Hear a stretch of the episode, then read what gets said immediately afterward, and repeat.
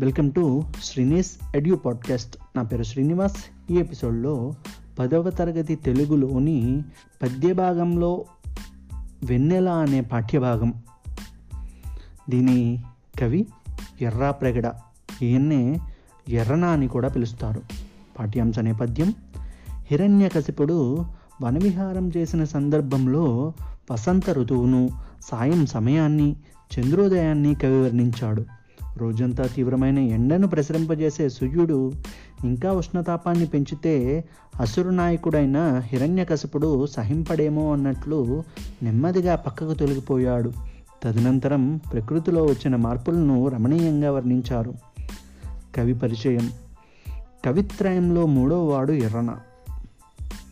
పద్నాలుగవ శతాబ్దపు ప్రథమార్థంలో జీవించిన ఎర్రన తల్లిదండ్రులు పోతమాంబిక సూరనార్యులు. ఈయన గురువు శంకరస్వామి. అద్దంకిని రాజధానిగా చేసుకుని పాలించిన ప్రొలయ వేమారెడ్డి ఆస్థాన కవి.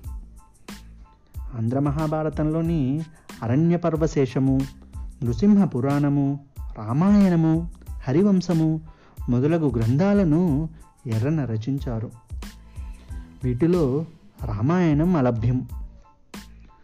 తన రామాయణ హరివంశాలను భీమారెడ్డికి భారతాన్ని రాజరాజ నరేంద్రునికి నృసింహ పురాణాన్ని అహోబిల నృసింహస్వామికి అంకితమిచ్చాడు ఎర్రన.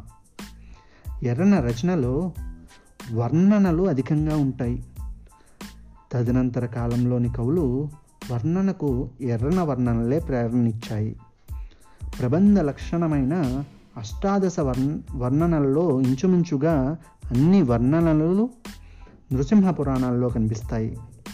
ఎర్రనను ప్రబంధ పరమేశ్వరుడు అంటారు. ఇతని శివభక్తి పారమ్యాన్ని అనుసరించి శంభుదాసుడని పేరుగాంచారు.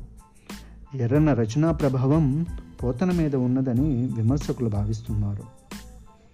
ప్రవేశిక ఆబాల గోపాలానికి ఆత్మబంధువు చందమామ. చందమామ నుండి జాలువారి అమృతం వెన్నెల. అందమా అందమైన చందమామను చూపిస్తూ చందమామ రావే జాబిల్లి రావే అంటూ కమ్మని పాటను వినిపిస్తూ అమ్మ గోరుముద్దలు తినిపించడం మనందరికీ అనుభవంలోని విషయమే. చిన్నపిల్లలకు వెన్నెలంటే ఎంతో ఇష్టం. శ్రీరామచంద్రుని అంతటి వాడే బాల్యంలో చందమామ కావాలని పోరు పెట్టాడంటే చంద్రబింబం ఎంత ఆకర్షణీయమో తెలుస్తుంది. అటువంటి చందమామ వెలుగైన వెన్నెలను మన కవులు కావ్యాల్లో ఎంతో అద్భుతంగా వర్ణించారు. ఇప్పటికీ వర్ణిస్తూనే ఉన్నారు. అమృత కిరణుని ఆ అమూల్య సంపదను ఎంతో రమణీయంగా వర్ణించాడు నృసింహ పురాణంలో ఎర్రన. ఆయన వర్ణనను ఆస్వాదిద్దాం.